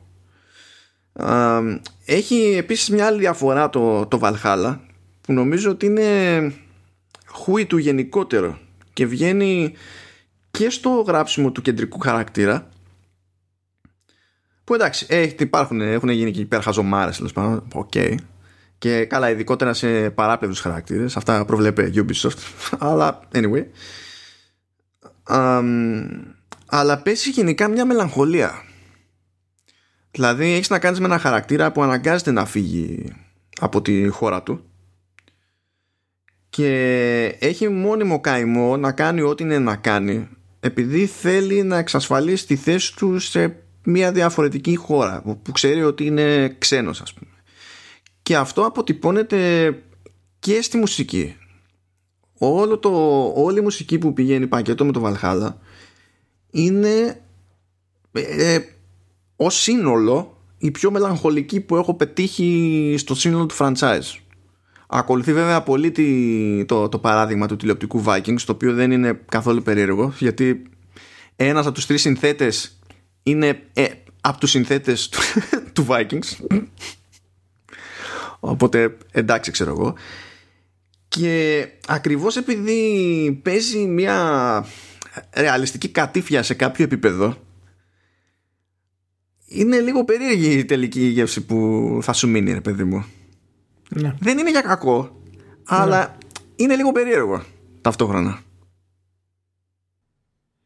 Πάντως η αίσθηση γενικά είναι ότι ε, το πετυχαίνει στο τέλος. Δηλαδή τελειώνεις και δεν λες «Αχ». Λες οκ, κάτι μου έμεινε. Ήτανε ναι ναι και όπως είπα και πριν είναι η πρώτη φορά που μου μένει τ- τέτοια περιέργεια για το, για το μετά δηλαδή είμαι όντως περίεργος Και τα γραφικά γενικά φαίνονται εντυπωσιακά στο, στο επίπεδο που τουλάχιστον με το νέο patch που δεν έχει και tearing και τέτοια ας πούμε έτσι. Ναι, είναι καλύτερα. Είναι όντως καλύτερα. Τώρα εντάξει, στη μία περίπτωση έχει και πιο δυναμική ανάλυση, στην άλλη περίπτωση δεν έχει και πάει για τα 30. Να σου πω την αλήθεια, στο setting για τα 30 πάλι δεν είναι αρκετά ok. Στο 60 που υποτίθεται ότι χάνεις σε ανάλυση και τέτοια πράγματα είναι πλέον πιο ok μετά το patch. Βέβαια, για να μην φρικάρει κανένας, και στις δύο περιπτώσεις με VRR είστε κομπλέ. Δεν θα καταλάβετε τίποτα. Όλα είναι ok. Απλά άμα είστε σε monitor ή σε τηλεόραση χωρίς VRR, ε, εκεί πέρα θα παίρνετε χαμπάρι. Που και πριν ίσχυε έτσι, πριν το patch, αν έπαιζες σε τηλεόραση με VRR, δεν έπαιρνες χαμπάρι, ούτε τέρι ούτε τίποτα.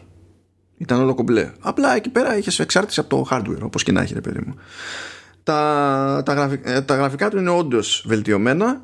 Η αλήθεια είναι ότι εντάξει, δεν διευκολύνει ακριβώς το, το, το στυλ του διακόσμου γιατί ε, δεν έχουμε να κάνουμε με τοποθεσία που έχει τέλος πάντων το αρχιτεκτονικό ενδιαφέρον τη, του ελληνιστικού βασιλείου της Αιγύπτου ξέρω εγώ ή κάτι τέτοιο. Αλλά αυτό ξέρεις δεν είναι αποτυχία του παιχνιδιού. Παρ' όλα αυτά έχουν πετύχει με κάποια έτσι ζώρικα κτίρια της εποχής ας πούμε πιο μεγάλα και τα λοιπά και κάτι, κάτι γίνεται. Αλλά ε, έχει ταβάνει ρε παιδί μου το, το πράγμα που επίσης είναι λογικό. Κάτι ακόμη που είναι πολύ καλύτερα, πολύ καλύτερο και σου κόβει ένα τεράστιο πονοκέφαλο που είχες στα προηγούμενα δύο παιχνίδια είναι η φάση με το άπειρο loot που είχες που οδηγούσε σε, ε, σε οδηγούσε να κάνεις κάθε τόσο διαχείριση. Λοιπόν εδώ τα armor sets και τα όπλα και τα λοιπά είναι πολύ λιγότερα αναβαθμίζονται όλα τέρμα θεού όλα μπορούν να γίνουν ξέρω εγώ legendary τι διάλογο είναι δεν θυμάμαι πως τα λέει τώρα σε αυτό το παιχνίδι άμα θέλεις. Οπότε το ζήτημα είναι να εστιάσεις εσύ στο set που γουστάρεις με τα perks που γουστάρεις. Και δεν έχεις να κάθεσαι να χτυπιέσαι. Και είναι πιο εντάξει και η οικονομία γιατί σε αναγκάζει να εστιάσεις σε ένα-δύο armor sets. Είναι πιο δύσκολο να έχεις τις ώρες ώστε να τα αναβαθμίσεις όλα. Ναι. ενώ στα προηγούμενα δύο παιχνίδια κατέληγε σε μια φάση και ήσουν τόσο χεσμένο στο τάλιρο που αναβάθμιζες τα πάντα χωρίς σκέψη και το έκανες απλά για την ιστορία. Επειδή δεν έχεις τι άλλο να κάνεις, ξέρω εγώ. Έμπαινες στο inventory και πάντα και ξανά και ξανά το ίδιο και κάνεις upgrade. Είναι γενικά πιο, πιο καλοζυγισμένο το, το πράγμα. Ωραία. Και εντάξει, μπορεί να έπαιξα τα 110 ώρες και δεν, δεν πρέπει γενικά, δεν πρέπει. Αλλά είναι πιο εντάξει από αυτό που πιστεύαμε όλοι νομίζω γιατί θεωρούσαμε ότι θα ήταν μία από τα ίδια ρε παιδί μου. Αυτό λέγαμε γενικά. Ε, κοίτα οι αλλαγές που κάνει σίγουρα στο side content είναι η πιο βασική αλλαγή που φέρνει. Ε, προσωπικά θα το ξεκινήσω την άλλη εβδομάδα. Ε, είναι το, το πρώτο που θα βάλω για τις νέες κονσόλες να σου πω την αλήθεια. Να δω πως θα πάει. Ε, αλλά δεν, προσωπικά δεν περιμένω ιδιαίτερα μεγάλες αλλαγές σε θέματα των main quest και της γραφής και τα λοιπά. Απλά με ενδιαφέρει πολύ επειδή ακριβώς υπάρχει το μέγεθος ε, να υπάρχει ενδιαφέρον τουλάχιστον από θέματα χαρακτήρων και story για να ξεκρατήσεις σε αυτό το πράγμα. Και αν τουλάχιστον τα καταφέρνει ως ένα βαθμό ε, θα είμαι ικανοποιημένος. Και προσωπικά ακόμα πιστεύω ότι αυτή η συνταγή για μένα δεν οδηγεί πιθανά τη Ubisoft έτσι όπως είναι. Πρέπει να μικρύνει τα παιχνίδια της και να αποφασίσει που θέλει να τα πάει. Γιατί ε, από αυτά που έχω δει ακόμα και οι μάχες, ε, οι εχθροί, ε, είναι, είναι πολύ basic από θέματα AI και τα λοιπά. Καλά ναι, όχι είναι, το AI είναι κομμωδία. Επίσης το, το stealth είναι πραγματικά προαιρετικό. Δηλαδή, ναι. Απλά, απλά δηλαδή, δεν είναι δύσκολο να πας και τους απίσεις γιατί έτσι ξέρω εγώ. Δεν...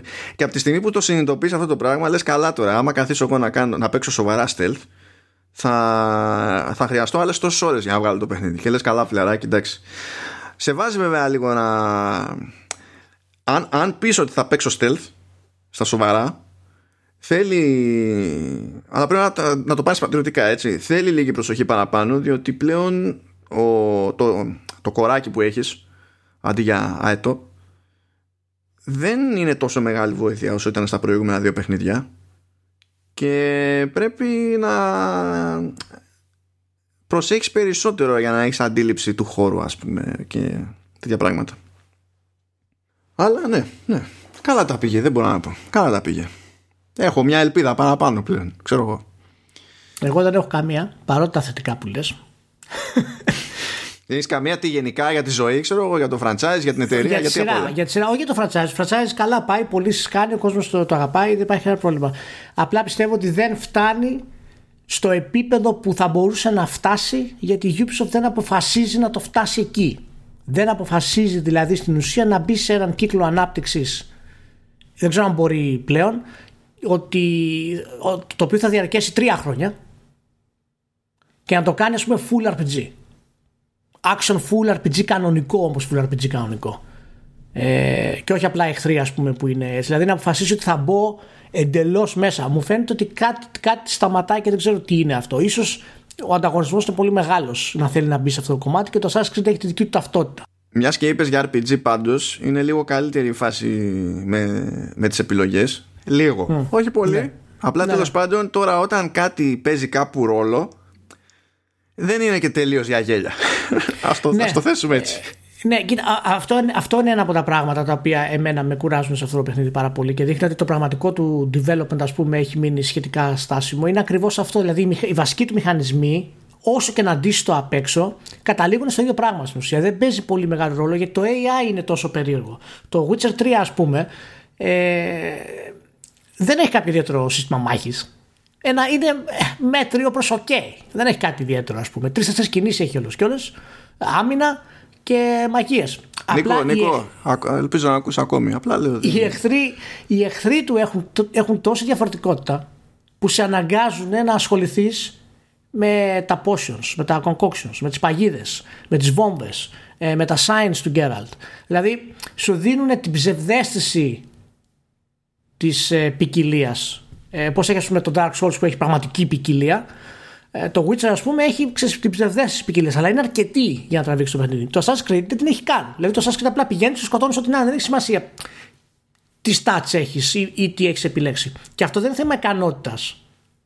Είναι θέμα ότι η Ubisoft δεν αποφασίζει που θέλει να πάει 100%. Καλά, ναι, εντάξει. Αυτό εντάξει.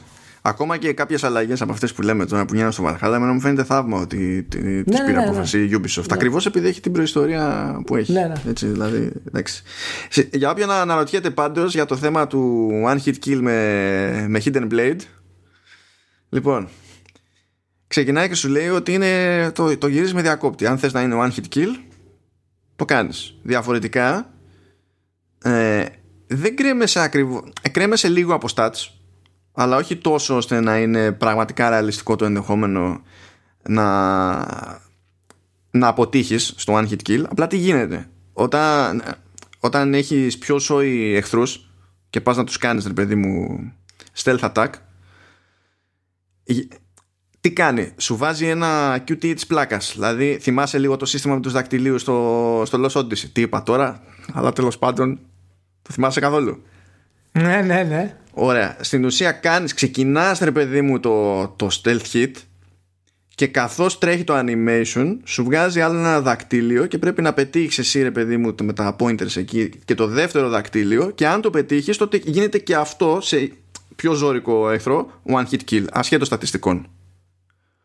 Γι' αυτό σου λέει που αυτό όταν το είχα συζητήσει την πρώτη φορά δεν ήξερα ακριβώς πώς το εννοεί ναι. ο ποιητής γι' αυτό σου λέει ναι. ότι και καλά το προτινόμενο είναι να μην γυρίσει το διακόπτη για one hit kill διότι στην ουσία παρακάτω προσπαθεί να το κάνει τέλος πάντων χονδροειδώς πιο skill based οπότε δεν αισθάνεσαι καγκιόζης έχω ανεβάσει τα στατιστικά μου έχω πάρει τη σωστή τη θέση πάω να κάνω την επίθεση και είναι απλά αδύνατο να πεθάνει ο άλλος με καρφωμένη λεπίδα στο λαιμό. Απλά θέλει τέλος πάντων να κάνεις ένα κλικ παραπάνω. Κάπως έτσι. Μάλιστα. Ναι cuteness τέλος πάντων. Και αφού πήραμε έτσι παραμάζωμα του Ubisoft, πραγματικά έχω παίξει πάρα πολύ λίγο από το Immortal Phoenix Rising. Immortals Phoenix Rising. Ναι. Ε... Ε, ε, ε λοιπόν, από άποψη performance, να το πω έτσι. Είναι, πάει καλύτερα από το Valhalla. Ναι, εντάξει, είναι και τα γραφικά του είναι πιο χαζούλικα. Ναι, ρε παιδί μου, ναι, προφανώς παίζει. Απλά αυτό που μου κάνει εντύπωση είναι ότι. Εντάξει, ξέρω εγώ ότι είναι πιο σταθερό και στο high frame rate. Έτσι αλλά είναι πιο σταθερό και στο 30. Που στο Valhalla έστω και με το patch ας πούμε πρέπει να είχαμε φτάσει να το έχουμε πετύχει πλέον. Αλλά δεν το έχουμε πετύχει ακόμα. Στο, στο Immortals το, το πετύχαμε. Με το, με το καλημέρα. Θα σου πω τώρα για το Immortals ε, ένα-δύο πραγματάκια που πάει και στο Λεωνίδα το Μαστέλο και μετά ξαναμευρίζει ο Λεωνίδας. Θα καταλάβεις σε ποιο σημείο έχει να με βρει. Ξέρω, εγώ δεν χρειάζεται να το πεις. Το ξέρω τώρα. Τι θα πεις. Ετοιμάσαι να φας πολύ βρίσιμο. Λοιπόν, όχι, όχι, δεν θα είναι αυτό το βρίσιμο. Είναι το ναι. βρίσιμο που ταιριάζει με το που κολλάει να έρχεται από τον Λεωνίδα. Όχι αυτό που φαντάστηκες που θα κόλλαγε να έρχεται από όλο το σύμπαν. άλλο, άλλο. Αλλά, λοιπόν. Α, πρώτον, αυτό που δείχνει γενικά στη φάση με τα τρέιλερ ότι ε, είναι ο Δίας και τα λέει εκεί με τον Προμηθέα και τρολάει ένα στον άλλον και έχει λίγο έτσι κάμπι χιούμορ αυτό ισχύει σε όλο το παιχνίδι. Δεν είναι, δεν είναι φάση που γίνεται μια στο τόσο και ε, έγινε για τα τρέιλερ και τα λοιπά. Γενικά όταν σκάει η Κάτσιν παίζει αφήγηση από αυτούς τους δύο που έχουν βάλει στοίχημα και δεν γουστάρει το μεταξύ ένας των άλλων και τρολάρουν αβέρτα σε, σε, σε, σε κάθε Κάτσιν και ε, ενώ είναι είναι, είναι, είναι κάμπι είναι κουφό χιούμορ, είναι λίγο λάθος χιούμορ. Λειτουργεί για κάποιο λόγο. Μάλιστα. Ε, δεν ξέρω, αυτό, αυτό, το έχω ακούσει και από άλλους. Έχω δει το παιχνίδι στο, στο YouTube, τα review του κτλ. Ε, δεν ξέρω αν μου αρέσει ιδιαίτερα το χιούμορ, το στυλ του από ό,τι, από ό,τι έχω δει. Ε, είναι και αυτό φυσικά έτοιμο στα υπόψη για να το παίξω την άλλη εβδομάδα. να το ξεκινήσω. Αλλά ε, θέλω να πω ότι το streamline της δράσης του η Ubisoft εδώ έχει βρει κάτι και το ξεκίνησε όπως λες εσύ με το Valhalla η, αυτό το ξέρεις το side content το οποίο το κάνει streamline στην ουσία που ξεκίνησε με το Valhalla εδώ λέει δεν πας πάρα από δύο λεπτά για να το βρεις δεν υπάρχει περίπτωση να πας κάπου και να ψάχνεις 10 ώρες να κάνεις side content. Λέει. Όλα είναι γρήγορα. Ε, όλα είναι τα πάντα. Ναι, ε, και... βασικά κάνουν, κάνουν την εξής βλακία. Νωρίς το παιχνίδι σου, λένε, σου λέει ξέρω εγώ μέρος του, του quest του κανονικού σου λέει πήγαινε εκεί πέρα και βλέπεις ένα πράγμα σαν άγαλμα αλλά στην ουσία είναι σκαλιστό σε πέτρα ξέρω εγώ είναι από βουνό δεν θυμάμαι από λόφο τι διάλογο είναι και σου λέει πήγαινε πάνω δηλαδή σκαρφάλωσε στο κεφάλι του και λες όχι κατάλαβα ναι ξέρεις αυτό και πας και δεν είναι αυτό που νομίζεις απλά βολεύει ξέρω εγώ σημείο επειδή είσαι πιο ψηλά και αρχίζεις και παρατηρείς το χάρτη και μπορείς να κάνεις mark τα διάφορα σημεία ενδιαφέροντος. Αλλά δεν χρειάζεται να πας κάπου ψηλά για να το κάνεις. Όπου και αν είσαι, ακόμη και στον πάτο, μπορείς να ξεκινήσεις αυτή τη διαδικασία. Απλά τυχαίνει, ξέρεις, άμα είσαι ψηλά, είναι κάπου πιο, πιο εύκολο να δεις κάποια πράγματα που είναι πιο μακριά, ρε παιδί μου. Δεν σε εμποδίζει κατά τα άλλα και σου μαρκάρει. Εντάξει, θα ήθελα να είναι πιο αυτοματοποιημένο, ειδικά από τη στιγμή που το παιχνίδι και για μεγαλύτερο εύρος ηλικιών, αλλά σε αφήνει να μαρκάρεις ακόμα ξέρεις και με μονομένα chess και τα λοιπά και εμφανίζονται μετά κανονικά και δεν ψάχνεις από τον ηλίθιο. Αλλά ε, πέραν του ας το πούμε overworld που έχει που τρέχεις λίγο πέρα δόθε και όντως χωρίζεται και σε περιοχές που σου λέει ότι εδώ ξέρω εγώ μην πας γιατί δεν είσαι σε επίπεδο που να την παλεύεις ακόμη α, υποτίθεται ότι το ζήτημά σου αργά ή γρήγορα είναι να καταλήγεις σε κάποια rifts που σε στέλνουν στα τάρταρα Εκεί λοιπόν που σκάς όλο το κομμάτι, δηλαδή ε, φαντάζεσαι ότι μπαίνει σε κάτι που ας το πούμε ότι είναι dungeon. Δεν είναι όμως. Είναι ένα μεμονωμένο κομμάτι του παιχνιδιού που είναι όλο puzzle platforming. Και εδώ είναι που αρχίζει και μου είναι καντήλιο ο Λεωνίδας. Γιατί μόλις του πεις στη Λεωνίδα puzzle platforming, σου λέει κατάλαβα, θα χάσω και άλλα λεφτά σε αυτή τη ζωή. Εντάξει. Αν κάποιος ε... έχει αφιερώσει αρκετό χρόνο στο Valhalla και έχει παίξει αυτά τα λιγοστά anomalies που λέει που είναι στο χάρτη που είναι τέτοια φάση πρέπει να πας από το σημείο α στο σημείο β και είναι puzzle platforming αυτό το κομμάτι που είναι ξέρω εγώ δεν πρέπει να έχει 10 instances τέτοια όλο το Valhalla σε, σε τόσες ώρες. Ε, αυτό είναι πιο βασικό κομμάτι της συνταγής του, του Immortals. Και για αυτό το λόγο μεταξύ άλλων νομίζω ότι παρότι έχει γνώριμα στοιχεία και μηχανισμούς ε, είναι άλλο το mix. Και διαφορετικό στο να απευθυνθεί και αλλού στην ουσία.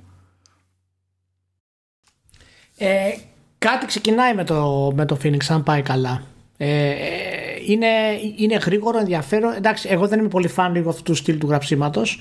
Ε, αλλά είναι προσεγμένο από ό,τι έχω διαβάσει σε θέματα ε, story με την έννοια ότι ξέρεις δεν είναι απλά εκεί για να υπάρχει. Λέει, λέει μια ιστορία, ας πούμε και το gameplay του είναι, είναι, είναι γρήγορο, δεν έχει ξέρεις, προβλήματα που θα πάω, τι θα κάνω, όλα αυτά τα πράγματα.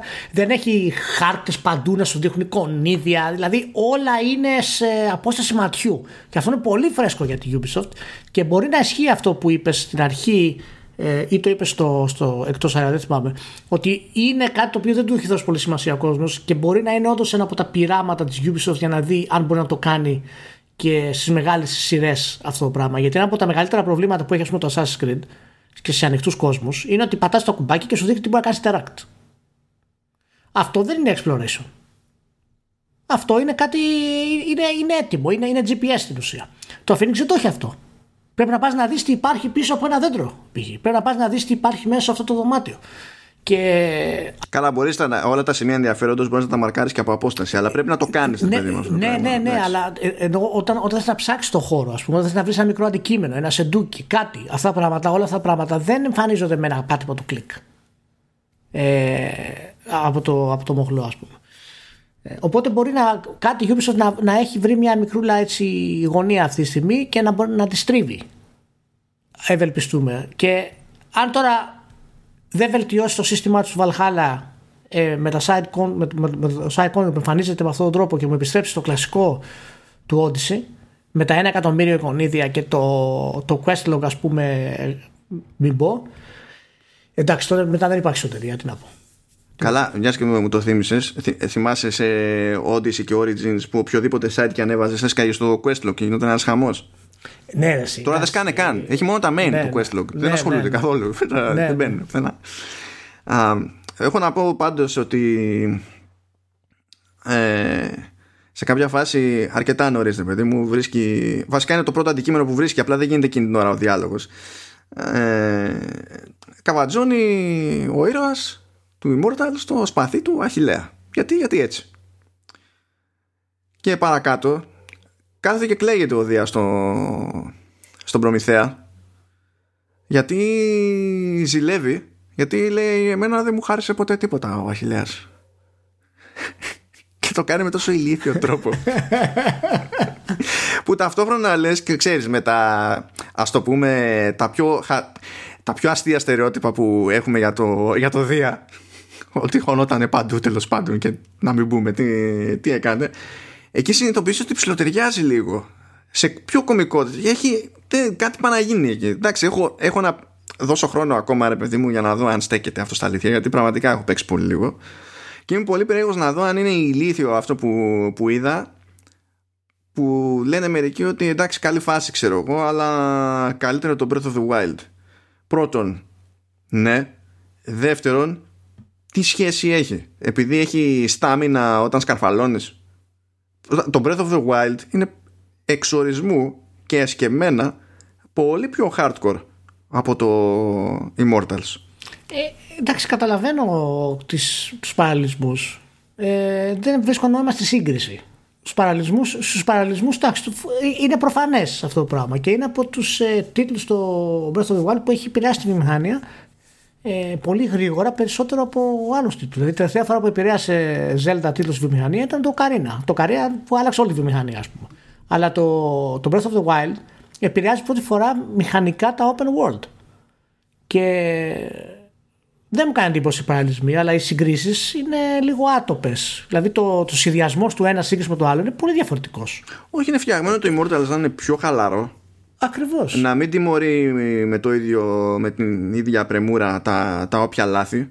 Έχει πραγματικά, δηλαδή φαίνεται ότι έχει περισσότερο platforming από αυτό που ε, περιμένει ο, ο καθένας και όχι στο overworld που σκαρφαλώνεις εδώ και εκεί. Είναι, είναι άλλο καπέλο. Ενώ όταν έμπαινε σε πιο dungeon στο Breath of the Wild, σφίγγανε η κόλλια. Δεν ήταν. Ήταν αλλιώς το Breath of the Wild. Ήθελε πιο κότσια σε σχέση με άλλα Zelda. Και δεν είναι, δηλαδή, εντάξει, δεν έχεις βάσανα όπως ο εξοπλισμός που θύρεται, ας πούμε, και διάφορα άλλα τέτοια πράγματα. Νομίζω ότι προσπαθεί να πιάσει και ελπίζει να πιάσει πιο ευρύ κοινό ακόμη από το Breath of the Wild το Immortals και είναι σχεδιασμένο με τη λογική αυτή. Οπότε δεν μπορώ να τα βάλω δίπλα-δίπλα στα σοβαρά, ας πούμε. Αν και πραγματικά δεν ξέρω ακριβώς τι σημαίνει αυτό, δεδομένου ότι πάρα πολλά Εντάξει, είναι ανεκδοτολογικό βέβαια αυτό που, που θα πω. Έχω φίλους, ας πούμε, το τα παιδιά έχουν ξετρελαθεί με το, με το, με το Breath of the Wild. Και ναι, είναι μα λογικό είναι το, αυτό. Και, και, ναι, μα είναι το, το, το ακριβώς Zelda που δεν θα μπορούσαν να ξετρελαθούν γιατί είναι δύσκολο. Δηλαδή πρέπει να έχεις ιδέα που πας και τι κάνεις, ας πούμε. Είναι πολύ open. Ε, αλλά για κάποιο λόγο τους εξητάρει αυτό η αίσθηση εξερεύνησης. Πάρα πολύ που έχει το, το Wind Waker αυτό το του κόσμου. Είναι πραγματικά τρομερό. Ναι, μα λογικό είναι αυτό. Αλλά εντάξει, ξέρουμε, ρε παιδί μου, ότι ο καθένας έχει το όριό του στο ότι. Θα, δηλαδή είναι με την ίδια λογική που ξέρεις ότι θα πουλήσει ξέρω εγώ, το, το Dark Souls, αλλά το Dark Souls δεν είναι ένα μέγεθος που είναι ορισμός του mainstream. Δηλαδή μπορεί να φαίνεται mainstream στην κοινότητα των gamers, δηλαδή στα μεταξύ μας. Αλλά δεν είναι ρε παιδί μου δεν είναι Call of Duty mainstream είναι άλλο ναι. πράγμα αυτό θέλω να πω πω από Call of Duty που το είπα έβγαλε ανακοίνωση Activision ότι το franchise λέει με ό,τι είχε και κυκλοφορούσε για το, για το έτος μέσα στο 2020 είχε κάνει 3 δισεκατομμύρια δολάρια τζίρο Τέλος πάντων, άχρηστη, άσχετη πληροφορία. Δεν θα μην, μην ασχοληθούμε περισσότερο. Τέλος πάντων. έτσι και έτσι. Ωραία.